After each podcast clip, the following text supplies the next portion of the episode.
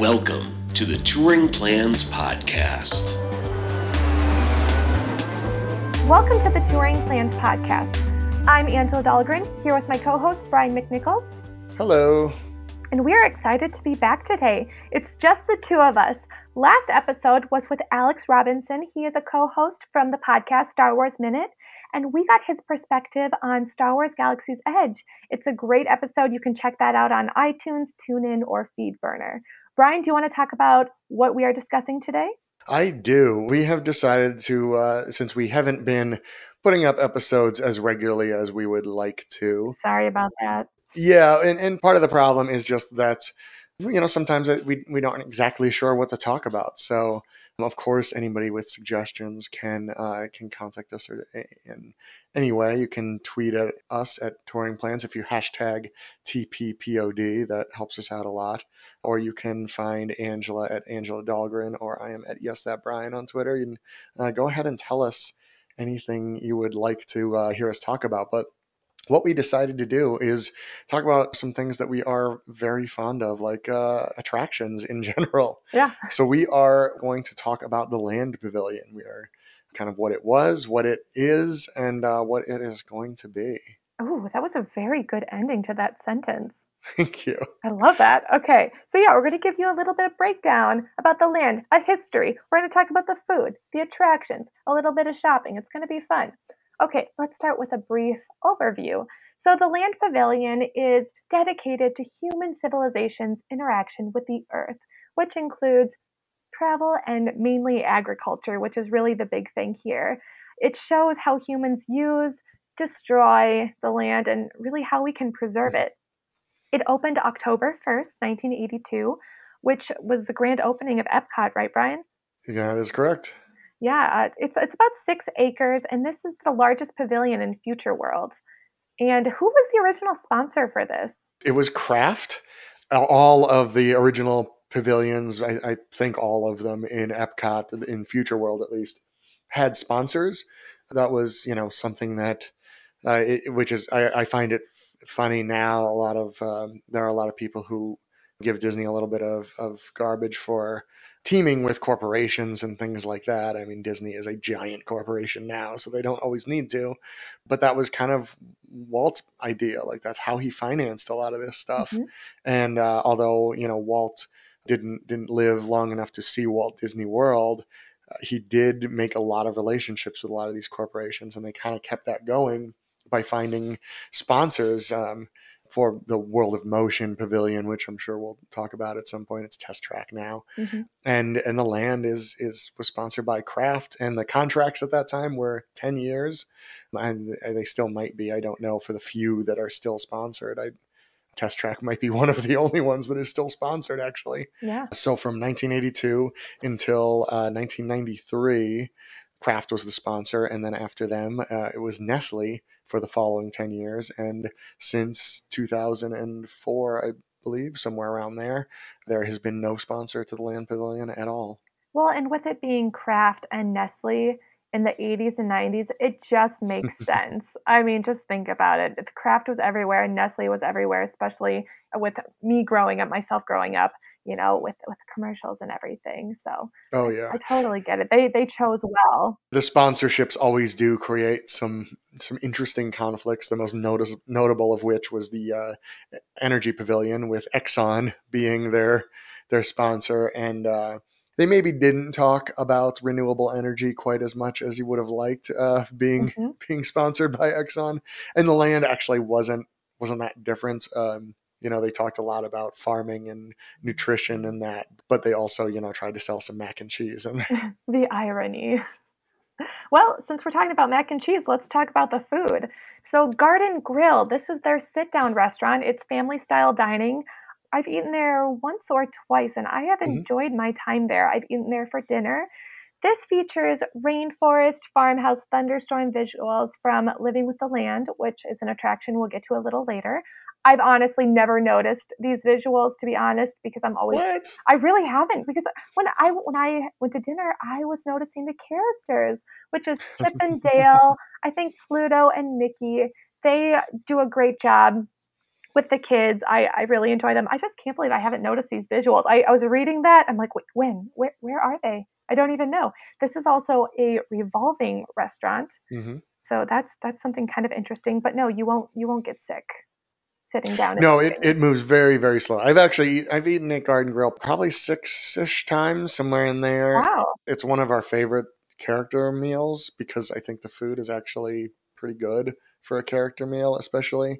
Uh, it's served family style and- rather than the buffet, which Mhm. is is a little bit nicer, comes out a little fresher, and a lot of the I don't know if I consider this, it should say a lot, but some of the food served is grown in the uh, Living with the Land biodome that we'll, we'll get to. But yeah, it is kind of a two level restaurant and, and it's circular, obviously, because it's rotating. Mhm. So there is the outside circle and then an inside circle. The outside circle is much more desirable, and I'm guessing maybe you were in the inside, which is how you didn't notice the uh, the scenery going by. Yeah. Because uh, as it turns, there's a few different stages. There's the the opening to the rest of the land pavilion. Then on either side there are kind of murals.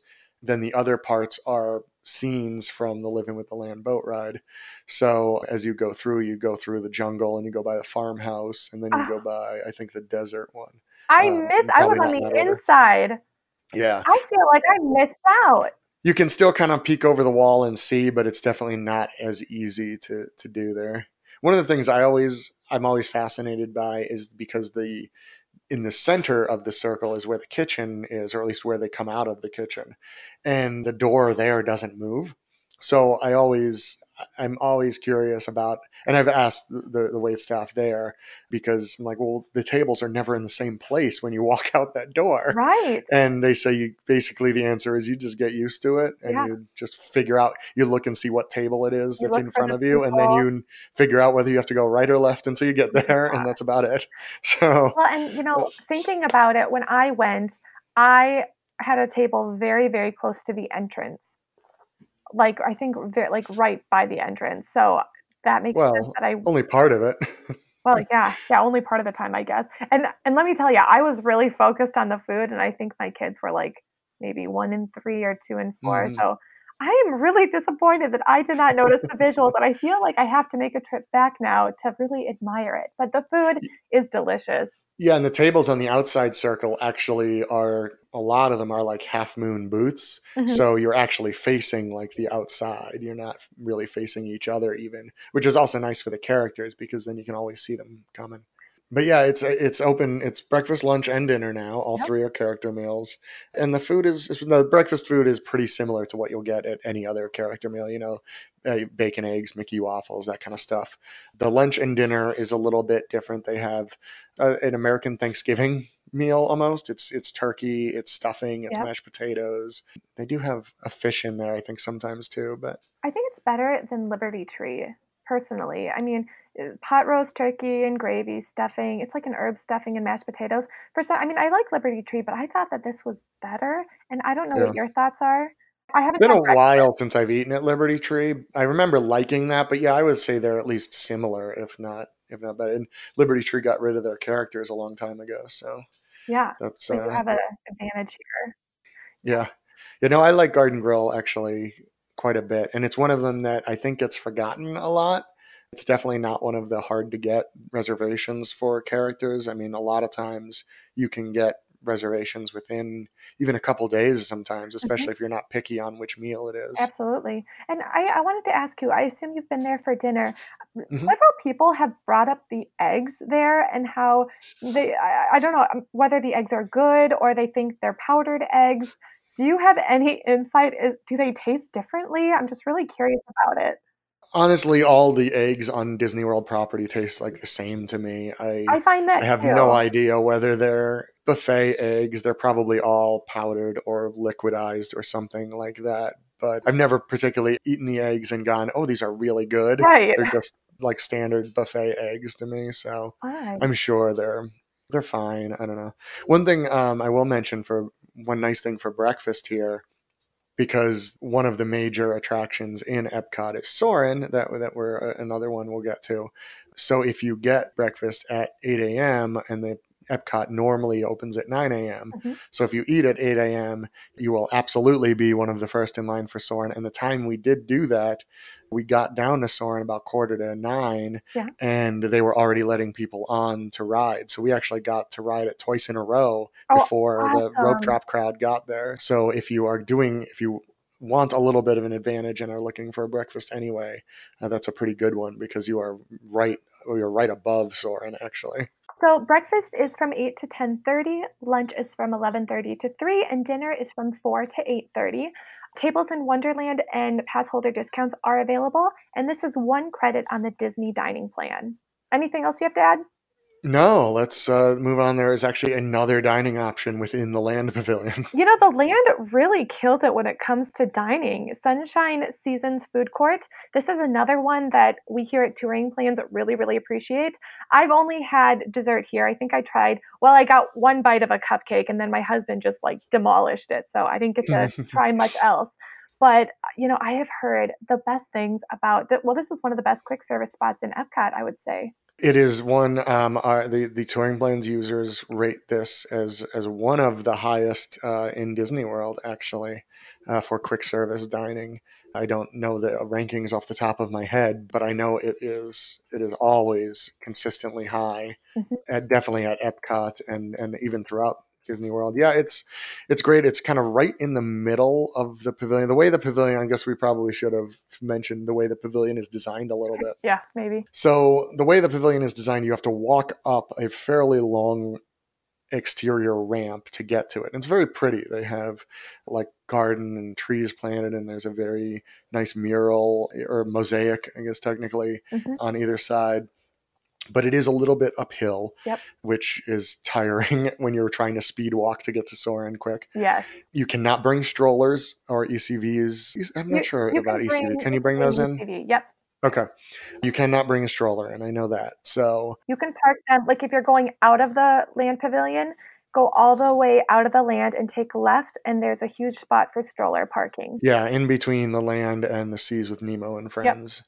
But then when you enter the land, you are actually on the second floor. The second floor is where you will find Garden Grill. Then you have to go down an escalator. So you basically walk up the ramp just to go back down. And on the first floor, right in the middle, is uh, The food court. after for this uh, Sunshine Seasons. Yeah. Yeah. I blanked. I had to switch tabs again to look at the name of it. Yeah. And all the seating is kind of right in the middle, and then the actual food court is tucked under where you entered the land. So you'll enter basically standing on top of it. And because of that, like it's it does definitely get busy at like peak meal times and stuff like that. What I love to use the land for, i or, or Sunshine Seasons for, is like like snacks at off times. Mhm. So like after we've you know my family after we've done our like rope drop attractions and stuff, then a lot of times we'll pop in. The, you know we'll go do Soarin' and then we'll just hang out and grab a snack and a coffee and sit down there. Like it's by then it's usually pretty empty. There's a lot of tables, so it's rare that they're all filled, especially if you're going at an odd time. But it's really good. I like it uh, quite a bit. Yeah, it's open for breakfast, lunch, and dinner. They have Asian cuisine such as Mongolian beef, a vegan korma, is that how you say it? Vegan korma with Mhm. plant based chicken and cashews, rotisserie chicken, pork loin, and soups and sandwiches. So you have a lot of options. Everything on this menu, when I was looking it up, looked delicious. And I definitely need to make a trip when I am there at the end of this month. And uh, food is one credit, one quick service credit on the Disney dining plan. So definitely check that out if you're looking for a good quick service place at Epcot. All right, so what's next? What are we talking about now? Well, let's talk about attractions past. There's only one real attraction that is completely gone from the land, and that is I don't know if I want to say fan favorite, but definitely fan well known Kitchen Cabaret. This was basically put in, you know, this was part of the Kraft sponsorship. Mhm. Kitchen Cabaret is a show featuring animatronic foods. They talked about nutrition and, you know, of course, the deliciousness of Kraft products. It was an opening day attraction. It opened with the Land Pavilion. Really? It was then in 1994, after the Nestle uh, sponsorship took place, it was changed to Food Rocks, uh, which was very similar, except that now instead of just cabaret style songs and things like that, it was all rock songs. The odd part of of this was that they had actual singers do the voices, but it was an an odd mix. And keep in mind, this was 1994, so they had Tone Loc, which okay, mid 90s, that makes more sense. Neil Sedaka, Little Richard, the Pointer Sisters, and Chubby Checker. And it featured songs by bands such as Queen, the Beach Boys, and the Police, versions of the songs, I should say, not the real songs, but food related puns on. Uh, I can't think of any of them off the top of my head, but I'll look it up as we are talking. I kind of love this. You can still you can find you know some short videos about it. If you ever want to see things like actually you can find the full show. I just searching for it. I found a YouTube video, a 12 minute long YouTube video of the full Food Rock show. If you ever want to to see any older videos, especially Epcot, I would strongly suggest Martin's Vids. He is a videographer that has been apparently taking videos of Walt Disney World for ever. I don't know. Uh, and it's martinsvids.net. And he does just these really long tribute videos to, I, I think he's gotten everything on there by now and he has some really great stuff. So if you were really curious about these past attractions, I would I would suggest that. Um, okay, so some of the songs they did uh, "We'll Make It Count in the Kitchen" to the tune of Queen's "Bohemian Rhapsody." Rhapsody. Oh Don't know how that would go. I have no idea. Um, every bite you take is every breath you take. Yes. Oh, high fiber is "Sledgehammer" by Peter Gabriel. Oh Vegetables are good for you to the tune of uh, Neil Sedaka's "Breaking Up is Hard to Do." Choose Before You Chew, also to the tune of Bohemian Rhapsody. Okay, I have to watch this video now too because I cannot figure out. Maybe I will. Uh, maybe I will pull some a little a, a short clip, uh, audio clip. Veggie fruit, fruit, veggie, veggie fruit, fruit, veggie fruit, fruit, veggie, veggie fruit. I simply have to tell you that my friends who are singing are delectable. Meals are defined as long as you can dine with fruit vegetables. They're good for you, everyone. They make your meals a lot of fun. Like a carnival, it's nice to be with fruit and vegetables. I feel like we need to like film a reaction of us watching this together. Maybe I, am sure I've seen it before because uh, Food Rocks, it ran for 10 years from 1994 to 2004. And replaced, so, Soarin' replaced that, that. It is now kind of buried behind part of the queue for Soarin'. Yeah. Supposedly, like the room where this stuff was held is, has, it is not actually demolished, but it was just kind of walled up. So there is an outside chance that these animatronics are still just kind of hanging out in like some storage place, like behind the walls. I don't know if that's true or not, but apparently is possible the funny thing I think with Food Rocks is that, I mean, in 1994, I mean, you probably don't remember 1994 as well. I was in high school at the time, and I can tell you for sure, Chubby Checker and the Pointer Sisters and Little Richard weren't the most popular acts in oh, the world I at that time. It. Yeah. So I feel like this was very much one for like the dads with a very pun heavy sense of humor, like full of dad jokes. I, I yeah. totally see that. So that's basically the only attraction that is just completely gone now. Everything else has been just kind of updated, including uh, the next one, which I, will start and then I'll let you, you take over in a minute. But it started as Symbiosis, which is another opening day attraction.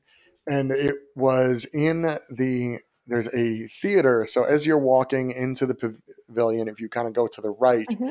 uh, as you're going around to the escalators, like straight ahead of you is a theater there that is actually going to be hosting a, a new attraction pretty soon. But the original attraction in there was called Symbiosis and it was it was an opening day attraction. I just looked to make sure, and this was uh, it ended up closing in 1995 and it focused on the balance between technological expansion and the protection of the environment. So it showed environmental damage done by humans and things that can be done to fix it and things like that. It was replaced in 1995 by The Circle of Life, an environmental fable, which was basically the same thing except Timon and Pumbaa from The Lion King were in it. Mm-hmm. Did you ever see The Circle of Life? I haven't seen any of the things that you've mentioned. I, I'm kind of surprised I never saw the Circle of Life, but in a way, I'm also not because with everything at Epcot there is to see and walk around and look at, sitting down and kind of watching a film is I mean I I did that at home basically all of my childhood. So yeah, I never I never got to see that. And then it closed. Yeah, it, it environmental a circle of life and environmental fable closed February third of two thousand and eighteen. So that Mhm. was very recent. Mhm. A lot of you, I'm sure, remember that one. I also never saw it. I was there. In fact, I think I was there a week or two before it closed. And I walked by and I thought, oh, maybe I should finally see it. And I was like, "Mm, no, I'm okay. I'm good. and I understand I am a very pro environmental messages, but I, I just, I always think like I just don't necessarily want it done that way. I, and and basically everything in this this pavilion, well, at least living with the land, which which we're getting to, definitely has a pro environmental message, but it's done, I think, a lot more subtly than the kind of very hit you over the head things that I had heard about Circle of Life. So, and of course, there's always the irony of them telling you about the damage done by building things like theme parks and hotels in a the biggest theme park in the world. So, yeah. No, I agree. I, I really, I mean, again, we're going to talk about this next, living with the land, but I would rather go on an attraction that kind of brings you through how they're helping the environment and producing that way rather than watch a movie about it in a theme park. I could do Oh, that at home and watch a documentary, if that makes sense. So now, Circle of Life, uh, like we said, closed a little over a year ago, but it the theater is not going away. Some Nope. thought maybe it would, um, but there's something new taking its place. Uh, no, Isn't that right? Disney announced that they are adding Awesome Planet to take its Awesome! place. Awesome! Oh my gosh, bringing me back. No official opening date has been given, but this film will give an on screen exploration of the realm we call home. It showcases the spectacular beauty, diversity, and dynamic story of our Earth with all the grandeur guests have come to expect. So that's really all we have to work with. Yeah, and we don't know when that's opening, right? No, I no don't- official date. I guess we can always look after we record this podcast and see if we've been updated with one, but so far, no, we haven't gotten anything. No, it seems like the last information we got was March 19th, Yeah. which was the uh, the announcement that it was coming, but I don't think And I just checked yesterday. Yeah, no, and it, it just doesn't doesn't even mention anything other than that it is coming. So it's one of the many Epcot uh, movie enhancements they're doing. They're supposedly filming, you know, new sections and doing a Beauty and the Beast sing along in the France Pavilion, and we have no information on any of those things other than they're coming in the future. So this is one of those. The description just has a lot of words that basically tell us Mhm. it's going to talk about Earth. So, Yeah, it almost sounds like it's like the Blue Planet specials gonna and things. It almost sounds like it's going to be. And I think because those are very well received and generally popular, so I imagine it's just that. yeah, it's going to be a filler attraction, I think, just like all the other ones are. I mean, I can just watch Blue Planet on my TV at home. I don't necessarily need Yeah. to go hang out in the It's theater. Netflix. And yeah, I, I so I don't know. We'll see. We'll see if I if I make it to this one before it closes. I know. 10 years later, man, I missed another opportunity. All right. Living with the land. So finally, living with the land.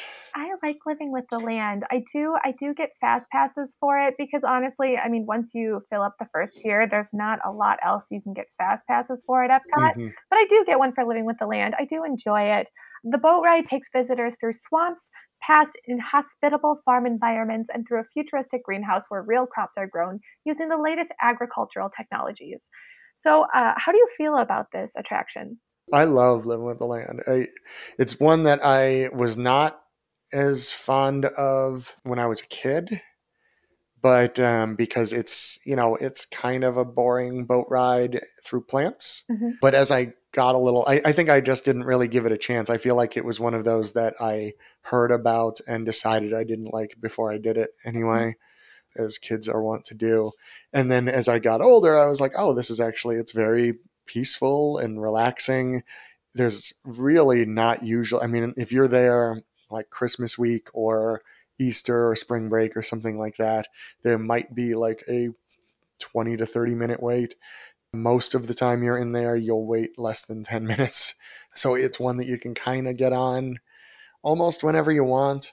I have definitely done that as my first ride of the day before, just because I think the day we I mentioned bef- before that when we had the Garden Grill reservation after we did Soarin' twice, then all the crowds started to get there. We walked yep. over and did Living with the Land, and we're the only ones in our boat because everybody walks into the land and goes straight for Soarin' instead of Living with the Land. But uh, my kids actually very much enjoy it as well. Like they, it's not their favorite ride. They're never going. If you know we have one ride left, they're never going to pick it. Mm-hmm. But they they don't mind. They like pointing out all the different plants that we see on the way by. And there's a part where you get to see fish and yeah. some baby crocodiles or alligator, baby alligators probably. And you go by the scenes that we mentioned from Garden Grill. There's you know one that looks like a desert climate. Um, there's the the farmhouse with the dogs barking at you and through the jungle where there's animatronic alligators. It's very nice. This actually started as uh, another opening day attraction. It started as Listen to the Land with uh, one of the earwormiest songs in the world, which is another one I might pull a little bit of audio and uh, and have have that slid in here. Just make believe you're a tiny little seed a Tiny little seed that's reaching up to meet your need with the right amount of faith and the right amount of earth. You'll grow to see the sunshine on your day of birth. Let's listen to the land we all love. Nature's plan will shine above. Listen to the land. Listen to the land. Let's listen, listen to the land we all love. Nature's plan will listen shine. Oh, we don't even very, need you to pull the audio. You just keep singing. It's very like Americana country-ish, uh, but it gets stuck in your head for ever. But yeah, so what do your kids think about living with the land? I think that the kids are always like, okay, do we have to go on this? But they normally use it as kind of downtime. You know, when when I give them mm-hmm. their blankies because they're still they're still little and they just kind of like suck their fingers and, and look at things. This is always a ride that I hear from so many people that they were pleasantly surprised. You know, they weren't expecting much. They were always expecting it to be boring. And then they go on it and they're like, I really, really like this attraction. I brought my friends uh, from the UK and from St. Louis this past July last year Mm-hmm. And they liked it so much more than they thought. I do have an attraction overview of this ride that we will link in the show notes. But other than that, uh, it's about 14 minutes long. So it is a great way to get out of the summer heat, the Florida heat. And mm-hmm. some parts are a little breezy, which is nice. Fast Pass is offered, like I mentioned before, and it's available for morning and evening extra magic hours. There's a handheld captioning available, audio description devices are available, and you must transfer from a standard wheelchair. We have a touring plans tip as well to go early in the morning and save those other land attractions except for Soarin' for later in the day. So basically, save the show, whatever the theater show for later in the day. Yeah, or you could go after 5 p.m. or use that fast pass. And now, one thing you should be aware of, especially if you're waiting till after five to ride Living with the Land, it closes almost every day at 7 p.m for reasons, I think just staffing reasons. There are certain rides in Future World. Uh, the Imagination Pavilion closes at 7 also. So Soarin' is still open after this, but if you are there close to closing time, uh, Living with the Land will probably not be open. So there is also a tour, right, that goes through? Yeah, there's a behind the scenes tour. This is a backstage one hour tour that takes you through the four greenhouses and fish farm. It's $20 for a child and $25 for an adult. And this is for preschoolers and up. We do have a review of this, which I'll link in the show notes. Uh, Julia Mascardo, she's a great blogger for touring plans. She did a really thorough review of this, I think, last year. But Brian, have you done this? I haven't, no. Have you? No, I haven't. It's one that I, I always want to do it, but then yeah. I wonder, like, do I want to take an hour out of my day or do I want to film more? Because, you know, I, I feel like you can't film tours. So I don't want to take that chunk out. You know what I mean? A question that we'll get fairly often is, you know, we'll get asked, at Disney has a lot of, of various tours now that people will ask. And this is one that, behind the scenes, is one that we recommend a lot because it's more interesting, like the living with the land itself. It's more interesting than it sounds like it's going to be, mm-hmm. but also it's it's relatively cheap, twenty five dollars a person. Yeah, it's the cheapest tour by quite a bit. So if you just want a little bit, if you've been to Disney World a lot and just feel like you want to do something extra, but don't necessarily want to pay the, you know, like $200 or whatever for some of the other tours, uh, like, you know, Jungle Trek or something like that, you know, this is a great little add on for it because it is compared to other tours, at least, not too bad. Yeah, I, I definitely want to do it sometime. I think when my kids are in school, that they would Mhm. really enjoy that. And, you know, then I can be like, I may be taking them out of school at some point, but at least they're still learning about something. Yeah. All right. All right, so we have one more attraction left in the land. And I, you don't realize till we're going through this how much stuff is actually crammed into that building. I know. And really, like, you think there's only three attractions, but then there's a lot to discuss within, like you said, the land and everything that's in it. Okay, Soarin'. This was previously Soarin' over California, and before that, Food Rocks, and before that, Kitchen Cabaret. Okay. Oh, we're all caught up. So you wanna you wanna delve into what Soarin' is, Brian? Soarin' is kind of a simulator ride, I guess. I say kind of because most simulators, if you think of like Star Tours, if you you know that one, you Mhm. sit in the little box that you know is dressed up to look like a spaceship inside, and the entire box moves as you're looking at the screen. Yep. Soarin', you're sitting in rows of seats that are in front of a enormous screen that curves kind of around you a little bit. And before the show starts, you are lifted in these seats and kind of suspended out over right in front of the screen. Mhm. And then as the images move on the screen, the seats themselves move. There are wind effects, there are scent effects in it. It is a very, very unique simulator. It kind of it, it is basically uh, supposed to replicate you in a glider Mhm. almost. Even if you don't generally like simulators, I would suggest you know trying it if you are if you're very afraid of heights.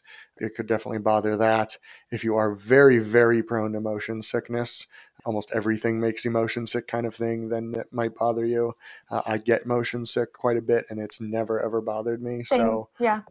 Same. yeah, so I, it's one of the gentler for motion sickness, but uh, it is always one of the top rated rides at at Disney World, not just in Epcot. And how do you feel about it, Angela? I love Soarin'. It's one of my favorites. It's something that I always try to do when I go to Walt Disney World.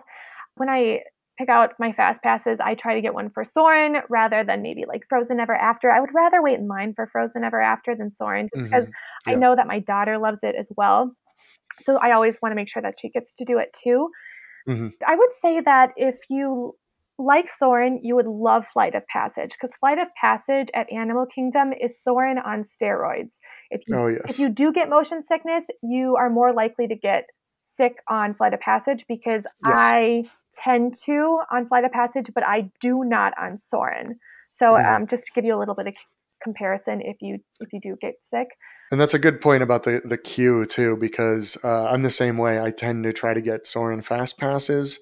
The queue for Frozen Ever After is a little bit nicer. It's a little prettier, at least. The Soarin' queue is, I find, pretty miserable. I, I think it's the worst queue for a major attraction boring. in Disney. It kind of looks like an airport concourse, and who hasn't wanted to spend an hour and a half standing in an airport concourse? Yeah. but it's basically just concrete. And at one point, they had kind of interactive games in there Yes. that I, remember don't even that. know if I don't know if they even turn those on anymore. That like makes it so much worse to wait in line. Honestly, I haven't been through the standby queue in so long. I couldn't really even tell you. Now they did change the film in this, as as you you did allude to, in 2016.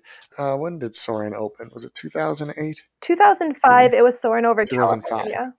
So well, it was it was that in California. I believe in Disney World, it was always it was just Soarin', because uh, this was designed for the California Adventure Park, as uh, that you were you're soaring over different locales in California.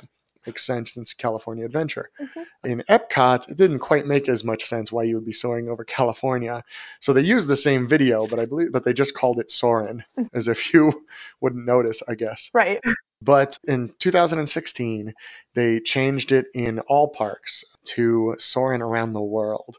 So now instead of scenes from California, you see things like the Taj Mahal and the Eiffel Tower and the Great Wall of China.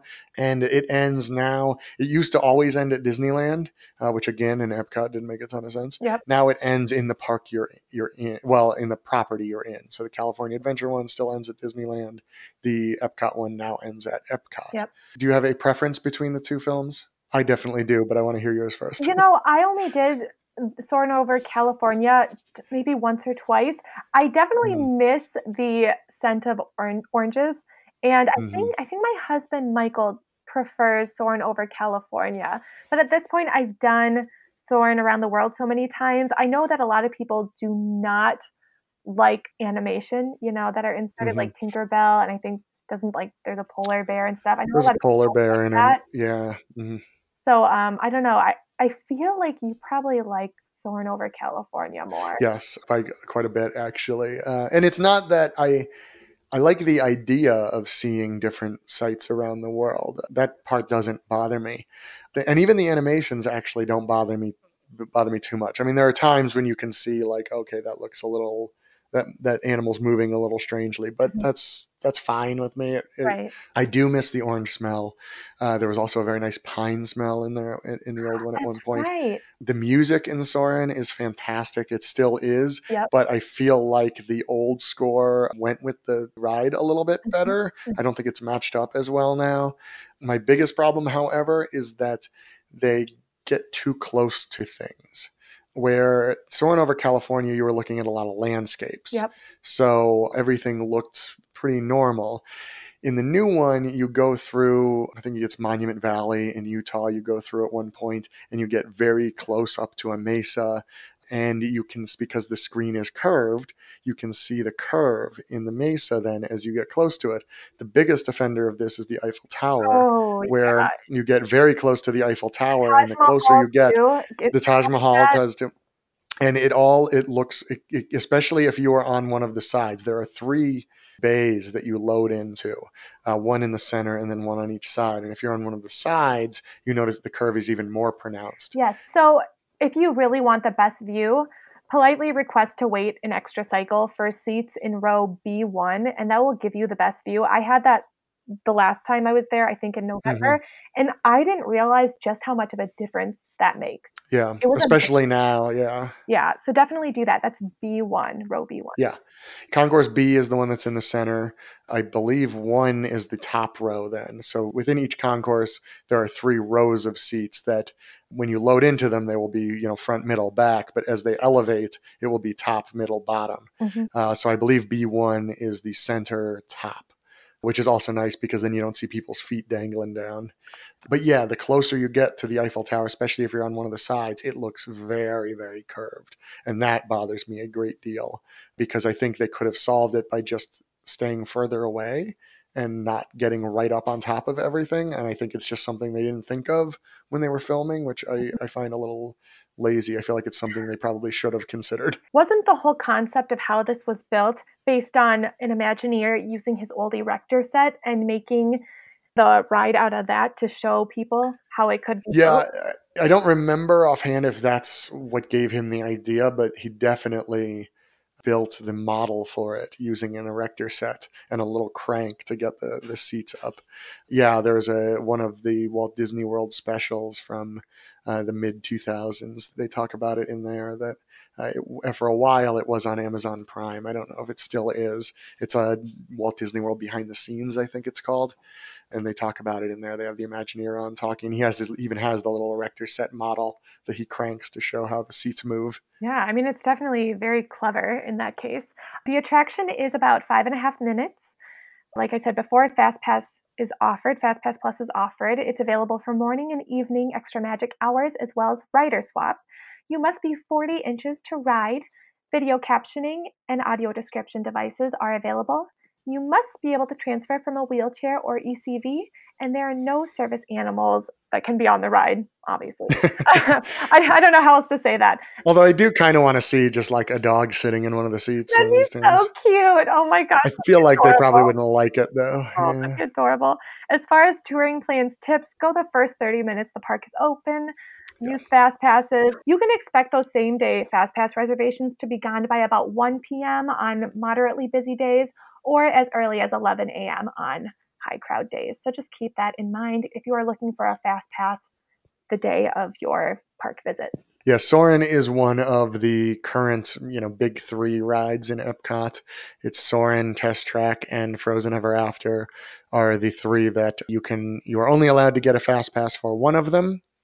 Your other two fast passes must come from you know other attractions, Mhm. uh, which is why Angela said a lot of times you end up with like a living with the land fast pass Yep. because especially if you make it back to back with your Soarin' fast pass uh, and can do them both while you're in the pavilion, that that helps out a lot. But definitely, if you don't get a fast pass for Soarin', if you opt to go with one of the other two, Soarin' should be either your first or second stop during the day or do it you know during an extra magic hour or late in the day something like that so Or you can do what Brian did and get breakfast at Garden Grill Yep. and then go straight over to Soarin' without a fast pass and save your fast pass for either Test Track or Frozen Ever After. talking about all this stuff inside the land, it reminds me too. This is one of the places that I like to try to hide if one of those Florida thunderstorms is coming.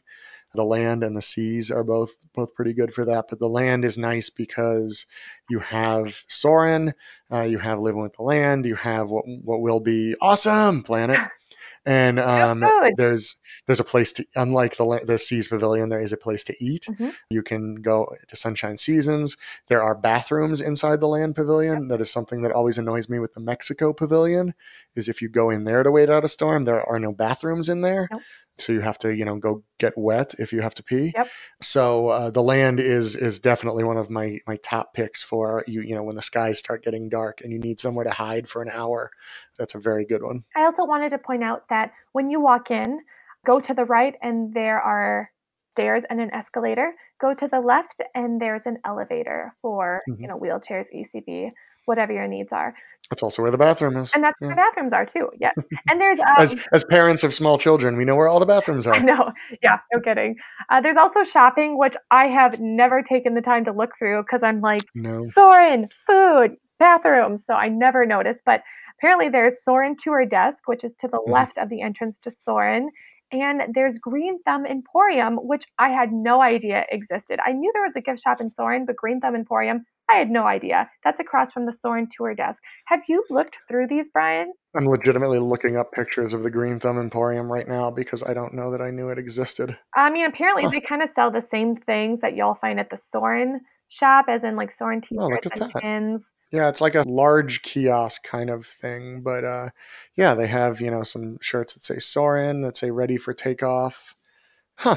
No, I've clearly never looked through it. I know, like you're just like getting in line or you know redeeming your fast pass. I've never looked at either of these. I, I mean, I know they're there, but I never.